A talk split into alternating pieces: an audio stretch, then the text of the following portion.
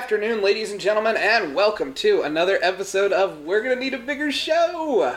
Uh, as well, I guess always now. I mean, Yeah, usually. usually. Yeah. I am joined by Matt, General Audience Miles, Hi guys. and today, uh, as you know, we've been covering the Fantasia Film Festival, um, which has been a real treat this year. There's been some really incredible films, but I think one of the standout films, just because of vision and uh, you know, just because it really is one of the most affecting films that we saw uh, as part of our festival coverage, has been Low Life. And today we are joined by director Ryan Prows. Ryan, thank you so much for joining us today. Thank you guys. Hello. Uh, so yeah, man. I mean, we really dug the hell out of the film. My personal my personal favorite of Fantasia this year. Yeah, Oh, Matt, awesome. Matt really hasn't stopped talking about it, which which has been really So- great. Um, Screw the rest of them. Right. Amen.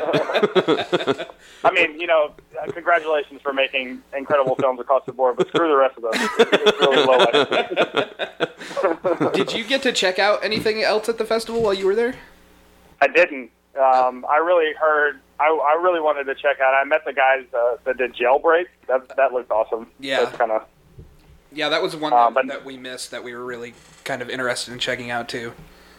Yeah, I'm hoping to see that at another festival down the line. But uh, uh, yeah, no, I I didn't get a chance. Uh, Mohawk also looked really cool. Yeah, yeah. We're actually later on today. We're talking to the, the co-writer of Mohawk. So um, yeah, Mohawk. that- I mean, Ted's Ted's work is is really exceptional. Um, but we're here today to talk about Low Life. And before we kind of jump into the film, um, I just wanted to talk a little bit about your early life and you know, kind of how did film influence you growing up, and where did you grow up, and and you know, uh, how did you become a film lover and, and want to become a filmmaker? Yeah. Uh, I'm from Atlanta, Georgia, um, and grew up. Uh, my some of my family, or most of my family, actually grew up in Huntsville, uh, Alabama. Um, so I got the got a chance to spend like summers on the farm in Huntsville, uh, bored watching movies and you know, sort of like I think that's definitely reading comics and stuff. That was definitely like the where all that came from. Um, watched like I don't know, like First Blood way too young. I was like three when I watched First Blood, and then would would go off in the woods and try to kill my family if they came after me. or, or no, there's no there's no bloodshed and and for, or no uh, he doesn't he doesn't murder anybody. So it's just you know they pushed me to the edge. What uh, what kind of comic books were you reading at the time? Uh, my my uncle was like a super comic nerd growing up, so he just had like, uh, you know, typical like DC Marvel stuff. But it was awesome just to be, you know, really young and have like access to like 60s, 70s, 80s runs of stuff. You know. Um, Yeah, no so doubt. I, I grew up reading like. You know, he was like a huge Superman fan, so as far as like Legion of Superhero stuff, Superboy stuff, all through into like cool Marvel stuff, and then you know as you got older, it was all the Alan Moore and Frank Miller and all that stuff. Right. Sure. Matt Matt also grew up in, in Alabama. Yeah, I know the pain of finding something to do in Alabama.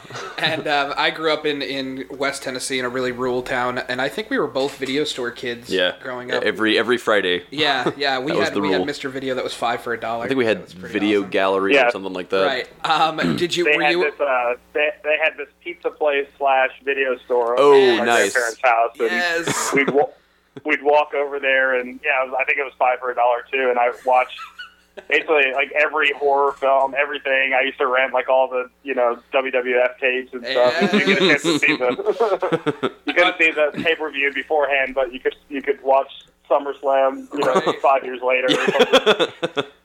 I, I remember that was how I like my, my the one that I kept renting over and over again was Undertaker's Gravest Matches. Like that was the one that I Oh, yeah. wore the hell out of. Um, so like, and that was like yeah, that was the that was the era was the. I mean, those were basically comic books in general. Anyway. Exactly. um, this is it's interesting because now we're starting to put together, you know, a little bit of, of the style of low life. Um, were you like were you interested in filmmaking at the time? Like were were you you know making shorts with friends or, or anything like that? Or when did that start to become a, a part of your life? Yeah, definitely. Uh, pretty early on, like making little films again, like roping all my cousins and stuff into making. So my first uh, film, my grandfather still always brings up was uh, I made like a basically like a professional or Leon knockoff when I was like super young, and uh, you know we had to kill the kill the like president who's like my barefoot cousin on the front steps of the of my grandparents' house, or you know that kind of thing. So. No, I, I like basically it was really cool. Like my family was very like su- like unintentionally supportive. They you know they were they were cool with us playing or whatever, but Sure. they also had like a video camera that we got to like you know. And I, I thought I invented editing with like linking two VCRs together and all that kind of thing. So It's really interesting because I kind of had a, a similar background with you know just like making shorts and and having like supportive but accidentally supportive parents. Um, but it was Yeah. just it was just very much a matter of like, okay, now I'm I'm starting to grow up and I start to think about well like how do you actually, you know, make this into like an education? When did what what was that process like for you? When did you realize okay I can go to school or did you even go to school for filmmaking?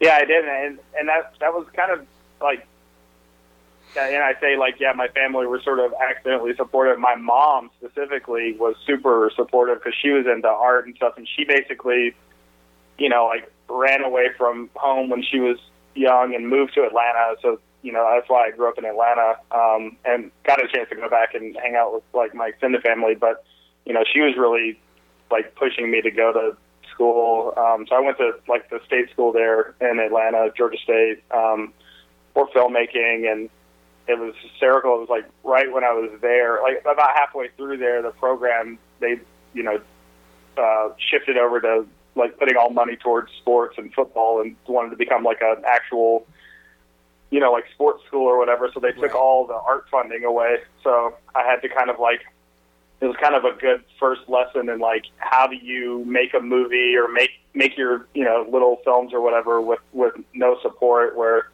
I ended up taking like taking over the TV station and just to take all their equipment and go make my own movies and stuff. So it was like a roundabout way of continuing to just make films, you know, however you could.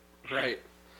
Um, w- was there any continuing education after that, or you know, did you just? Yeah, so I I live in I live in Los Angeles now, and like um, my wife and I, we moved out here for me to go to uh, AFI, American Film Institute, for Sure. grad school. Wow. Um, and that was kind of the idea was like you know to come out here with something to do and not just you know sort of chasing a dream or whatever. So Absolutely. I'm really fortunate that you know got at AFI and uh, met all the people that we all made the um, we made Low Life together. Um, you know, there are five writers total on it, so I met the writers there. Uh, producer, I mean, all uh, cinematographer, production design, editors, everybody. We all met and worked at school together, and then uh, kind of came together to make this film. Sure, and that was one of the, the interesting things, and we'll we'll talk a little bit more about it soon. But that it seemed like through your body of work, through your short films, and into low life, you know that you had some repeat customers, so to speak. Um, so, one of the things that I thought was interesting about your short films and the things that you were creating at this time, and that come back up later on in low life, uh, is just the type of material. And there seems to be uh, the idea of you know kind of a social commentary aspect in a lot of your work. Uh, was Oh, this, definitely. was this always intentional for you? Yeah, one hundred percent. I mean, I feel like it. You know, always trying to find those like, like, I, I I like to think like I tell like very American stories, but in like you know finding these, um, sort of underground or like, you know, like marginalized uh, either peoples or stories that like don't normally uh, get told. So it's like kind of finding interesting little pockets of like American culture that people normally wouldn't consider American, whether it be like you know either like Mexican culture with like my short Narco Corrido is like about you know like this subculture of um, uh, Mexican folk music, or even Low Life is you know to me a very American story, but it, on the surface I think a lot of people don't take it as such. Absolutely. Right. Um, where was the like? Where did I guess? Where did the the idea, the genesis of the idea for Low Life come from? Like, where did that? Like, when I guess you said there were five writers. So how how closely did you work with them, or I guess when did this get started? Yeah, I initially I kind of pitched it to everybody of like, let's do a crime anthology. Sure. Um, that I would like, I would direct all the parts just to kind of keep them uniform, but we'd all kind of break off and write separate pieces just to get it made. You Okay. know, frankly, it's like, um, and then uh, it kind of it was it was a really cool process. Like I'd worked with, like I said, with those guys, and and um, we started a uh, out of school. We started like a comedy troupe sort of collective called Tom Fondle that we were doing like you know online sketches and we did a web series and and that kind of stuff. So we were working together on that stuff, but this became like um, yeah initially like a, hey let's all write short films. We were all kind of working on different ideas for stuff, and it was like how do we kind of you know get all these made. Um, Right. and and still you know kind of in our style of of, of like you say social commentary, but hopefully not like soapboxing or preaching Sure. or whatever. Yeah. Like it's still entertaining. Um, and then it worked almost like a TV writers' room where we were we broke story together and then kind of went off and wrote our separate pieces. And then when we came back to kind of start, uh, you know, sort of editing, putting them together, we were like, man, this would be so much more uh, satisfying as like a you know a story that starts the characters start overlapping and and uh, affecting each other or whatever. So then it became like yeah, almost like a like reverse engineering to like how do we how do we make all these because it's you know tonally they're all different story there's like comedy stuff and Sure. I mean you know like tragedy and everything in between but then also how do we kind of like make these stories work as one and dovetail into each other I guess so that was like a fun challenge Well, Cool. one of the, the interesting things, you know, that you're you're talking about is, you know, you're trying not to soapbox, but I also feel like, you know, li- low life. Uh, it, it, there's some challenging material in it, and um, you know, and you're also talking about this kind of fractured narrative and the story that weaves in and out. And obviously, you know, there's been the Tar- Tarantino comparison with the film. I mean, how did, did did you did you think about that actively going in? I mean, I think it, it stands on its own, you know, uh, w- without that comparison. Um, but I mean, what was it like? You know, you, you were talking about editing. What was it like, kind of balancing the material?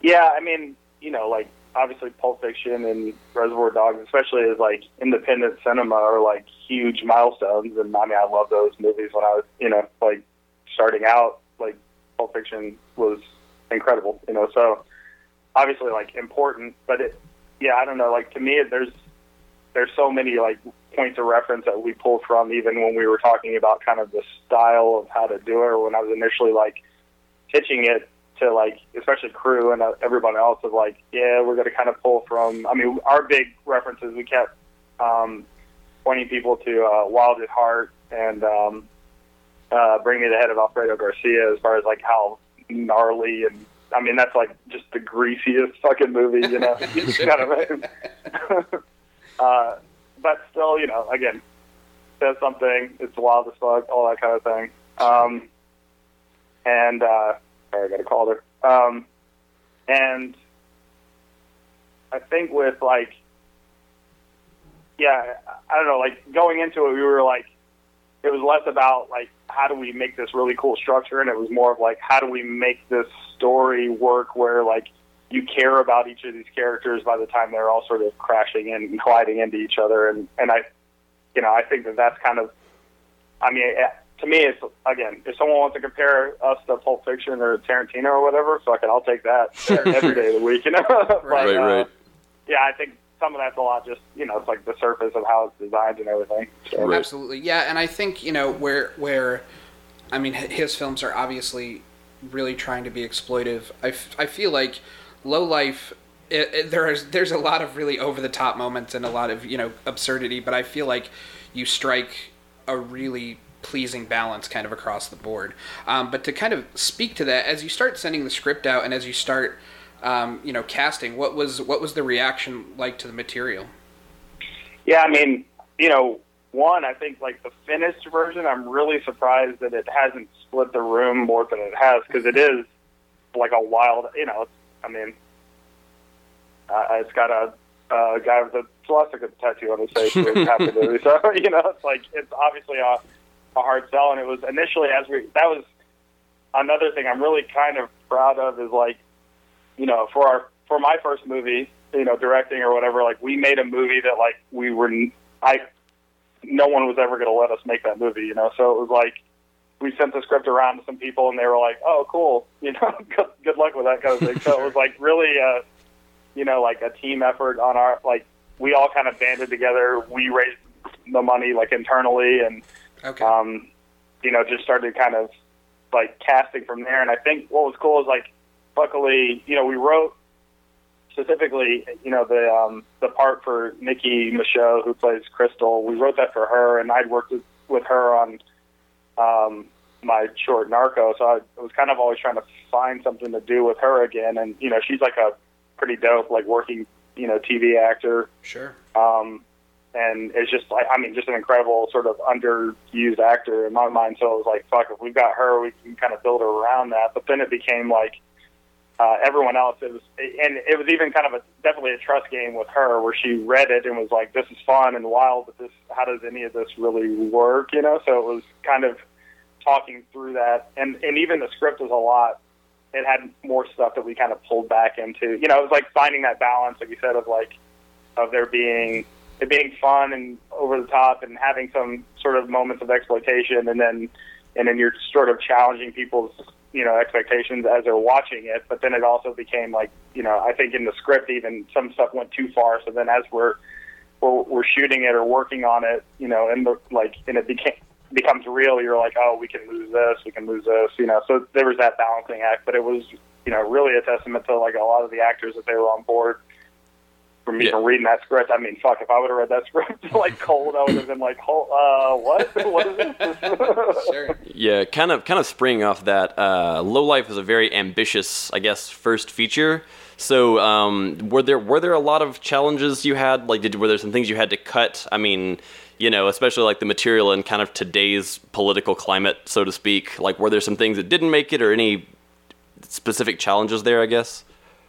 yeah, I mean, it was definitely like uh, it's like stupidly insane undertaking. I, I would say a- after the fact, but it's always that you know, like Right. hindsight, you probably wouldn't do it kind of thing. But uh, no, it was like it was to me. It was cool to like just be swinging from the you know for the fences on your first outing. Like Hell you yeah. almost kind of got to go farther than you would normally go. I think um, just to get you know uh, people to kind of take notice of it. But yeah, the, the stuff that we kind of cut was I think was just more like you know it was the difference between I think like making like a joke or kind of a sketch of of a segment or whatever and making you know the character stuff sort of saying and like and and being more truthful to character stuff. So it was just as we were developing it, like with the actors or whatever, they'd just be like, for example, like Randy, the guy out of prison, like you know, we kind of explained where the swastika came from and, and like Right. his backstory, which is just like you don't need, but you kind of needed it to you know to like at script stage. But then once you're once you're shooting it, it's like, dude, you, you can't have this explaining. You know, it's some you get it. You know, it's Yeah. kind of, it's finding that balance. Um, so, uh, Matt mentioned, you know, that it's an ambitious film. Um, what I mean, it, it's there's a lot going on here. There's a lot of uh, you know effects. There's a lot of car stuff. I mean, there's you know, there's there's really big moments in the film. What was that like balancing that in the shooting schedule, and how many days did you have to shoot?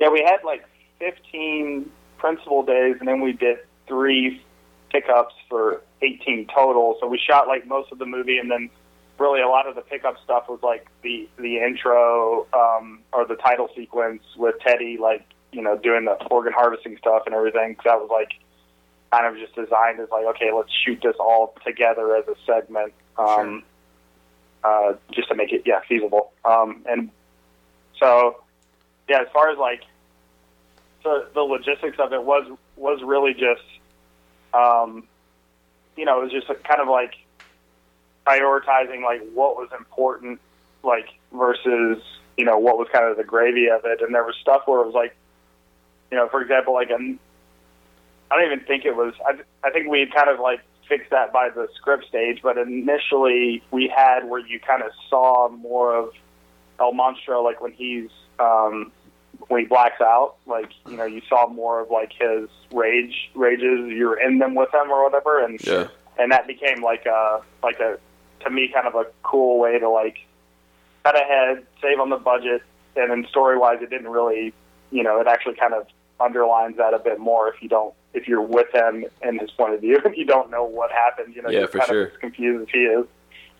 So there's a kind of finding those little moments. But yeah, I, I like a lesson I kind of learned just on doing stuff, you know, for so long, um, indie wise and you know with no money sort of thing was just making that like making the budget your aesthetic and like you know kind of embracing like hey this is kind of this movie needs to be this cheap you know and it's Sure. true sort of exploitation cinema fashion like just like leaning into that and being like hey this would be dope if you know this looks this gnarly and shit's this fucked up and you know we don't we don't have a like Teddy doesn't drive around an awesome car. He drives around a Miata. That's you know one of our crew members' cars. You know, it's just like which is it makes it funnier. You know, it's just like uh, that's what Teddy can afford because that's what the movie can afford. you know? Absolutely. Well, and it, if uh, correct me if I'm wrong, but it also seemed like there were moments like I think it is the Miata where I think your camera operator is actually sitting on the back at one point to, to get a shot. That- was that right? Um, well, we just had it. We had it mounted. Someone Okay. thought we were. Uh, yeah, he was like riding in the trunk or whatever, but no, we just had it mounted on the back. But the the take we used was, or the take in the film is, was the first take, and yeah, I almost had a heart attack. Like he came blaring into the uh, in, into the hotel, and the the camera's like tomahawking on the back of the. I like, thought it was about to just like fly off. It's incredible, and it just looks insane, you know, on screen. You're like, oh my god, he is. I mean, he wasn't going that fast, but it was still enough to like, you know, look like the camera was going to get launched off of Yeah, it. absolutely.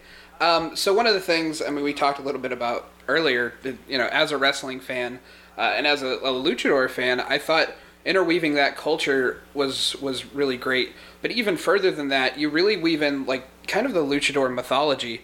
Um, how Yeah. I mean, how important was that, and was, how much research you know did you have to do to, to accomplish that? Yeah, it was. I mean, it was like being a fan of. I mean, I, I'm not like you know some historian of that stuff, but like being a fan of like yeah the lucha stuff, and then even those specifically those movies from like the 60s and 70s are just so awesome, and I just love the idea of like a a guy sitting around like in a suit and a mask having like a steak dinner and then getting up and like going to fight the mummies or whatever. Like it's so good you know? And it was and it was that like that was one of those moments that like you know we designed i mean obviously we wrote it we designed it we designed the costume everything. We're like and then him sh- like they were saying all that and then there was him actually wa- i mean he looks like a walking cartoon. Like he literally looks like a like a comic book character come to life sort of thing. And it was just insane to see him like walking around having conversations doing like like that was actually the moment i i almost kind of lost it when we were shooting was like uh there's a scene between him and and his girlfriend that's kind of like almost like a kitchen sink drama sort of like right. you know? Right. and, and i just remember we were shooting it just looking at the monitor like we may have fucked up here. This may be too far. Like actually like this is the craziest thing i've ever seen in my life. Like it just was so yeah i don't know. It's just it, but that's the fun of it. And uh, so and that was obviously initially it was just like man we got to have a luchador who's a leg breaker for the mob. Like that's incredible. Like i don't know like why no one's done that movie before but It was it was wild. some- Like it somehow worked Yeah, like the I mean the scene that you're talking about with the girlfriend, it, it's it's you know we're really getting the first taste of, of this character and his backstory, and I just Matt and I were watching it, and I just remember looking at him and just being like, "This is brilliant! Like this is just this is the wildest shit." Because he's just you know like it's so he's so sincere with his delivery, but everything he's saying is so fucking bonkers, and it's just yeah, uh, really really incredible. Well, and it was it was really cool. I mean, it's definitely like Ricardo uh, Zarate who plays him. It was really cool. Like he he was the first one to kind of come in like during the uh, audition process, and like we had always kind of been like like he did the um, his initial monologue or whatever for the audition, and like we had always been kind of snickering as we were like listening to people because it's hysterical, you know, whatever Right, you can right. see it, it being funny and and like when he came in, like nobody laughed. We were all like, "Oh my god, this, this is like his real life." Like you don't want to laugh in this dude's face. And there is, you do have to kind of strike that balance of it being like it's. I mean, I love that. It's like absurd, but it is like very heartfelt, and you- you're not laughing at that guy because like he he really believes it.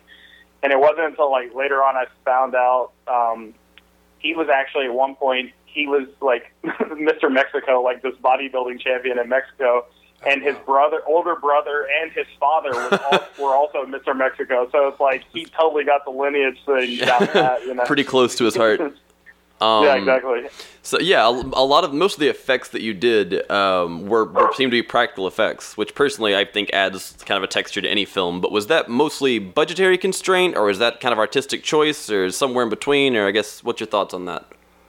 Yeah, no, I mean we really like fought to, yeah, to do all practical. I mean, even like practical gun effects and everything too. Yeah. Just because, like, yeah, to me it was it was definitely a more of an artistic choice. You say of it being like, um, you know, you have to ground the world in my mind because you have so much crazy shit going on. Right. It's like you know, if you have a luchador walking around and you actually believe you know, someone got shot and you see the blood spray, you're just like, holy fuck, like this is actually really happening, and that that just splits your mind even that much more. You know, art- Um, so, I mean, the, the film premiered at, at Fantasia, um, Mhm. and you know, I mean, what was that reception like? And even further than that, I mean, with especially given the climate in like the last week or so, uh, what what does the you know the the rollout for the film look like? I mean, because I feel like it's definitely something. A lot of the material, anyways, something that the audience is going to find uh, eerily poignant right now. yeah. Well, yeah, definitely. When we were writing it and shooting it, you never could have told me that uh, Trump was going to be president. So that Right. was somehow like pres- unfortunate president thing that we, we tapped into. Must have been in the air. But uh, yeah, I don't know. Like, I mean, Fantasia, they were like, I mean, Mitch and all the team and everything there, uh, Mitch Davis, they were like the biggest champions and supporters. So that was like incredible. I mean, they got they they made the movie, you know, like uh, get out there and people take notice, which is really like I mean awesome to see. So like the I I've never I mean that was just like a you know a memory for for the rest of my life was just that seeing it with that crowd and you know how I mean it was like people were hanging from the rafters one minute, and then they were like stone silent, actually engaged with the movie. The next, it was incredible. You know, it was really cool. Um, but then yeah, as far as I mean, we're doing a couple more festivals. Um, like we're doing Fright Fest, uh, and then a couple more in Europe that I'm going to be over there for, which will be really dope. Starting at like the end of the month, and then um, we don't have a American like a U.S. festival yet. Um, so we're still trying to get that locked in, and then still trying to get you know distribution all settled and everything for that as well. Sure. Um, so I mean, beyond that, what what what's next for you? I mean, it this is a, an incredible first feature, and it's going to be kind of hard to top. I mean, are you are you working on anything currently? Oh, of course. No, I got this. I'm kick the shit out of low for the next one. That may be the Um, best answer to that question I've ever gotten. in my life. That's so good. yeah. No. Uh, yeah. I don't know. Like I, I've, I've been working on like a feature version um, of Narco for a while now that I've been trying to get going. Sure. of my short, Narco Corrido. Um, and then yeah, the Fondle Boys and I we've been working on um, on a, either a TV or a movie idea that we've been kind of putting together. And then yeah, I'm like kind of I mean, again, it's just been surprising that this movie's like as well received as it has been. So I've been like, you know, kind of making the rounds, talking to people about trying to get some, the next thing going. So no, I'm I'm like I mean, we made the movie. We all like got together to make the movie to like, you know, get get the next thing going, and we had to just do it ourselves. So we've got like stuff in the chamber ready to go. You know. Oh yeah, Well, good for you, man. I mean, all of the you know praise for it is so well deserved, and you know, truly. I Thank you guys. Yeah, I, I really appreciate that. yeah, we really, really love the hell out of it, and can't wait to see what you do next. So, thanks so much. Uh, thanks so much for your time today. We we really appreciate Yeah. it. Um, Thank you, and- guys. I, Oh, go ahead. go ahead. No, it's fine. I was just gonna I was say. gonna keep blowing smoke up your ass, but now now it's awkward, and we're not gonna do that. Uh, but uh, yeah, the moment has passed. if if, uh, if fans wanna wanna keep up with your work, where can they check you out? Uh, I mean, I have a just a site, ryanprows.com, P R O W S, no Okay. E. Okay. Um, and uh, uh, Low Life has a site as well. As far as like we, we've been putting up like if we have uh, like when our next screenings and all that kind of stuff are for festivals and everything, and then hopefully you know like it, it gets out sooner or later here. Yeah, I, I definitely like you said. I mean, I feel like unfortunately it's kind of very you know timely and topical. So Sure. hopefully you know as many people as possible get to see it. Um, and yeah, I just I'm just really excited that like people are you know responding so well to like the message of it as well as you know how wild and fun it is. So, so I, I appreciate you guys like you know like digging in and getting that. Absolutely, man. Yeah, And man. we- And we look forward to spreading the word of Lowlife, you know, moving into the future. So, uh, for, Yeah. for for bigger show, this has been, Matt, general audience Miles. and I am Mike D. Thank you all so much for listening, and we will catch you next time. Goodbye.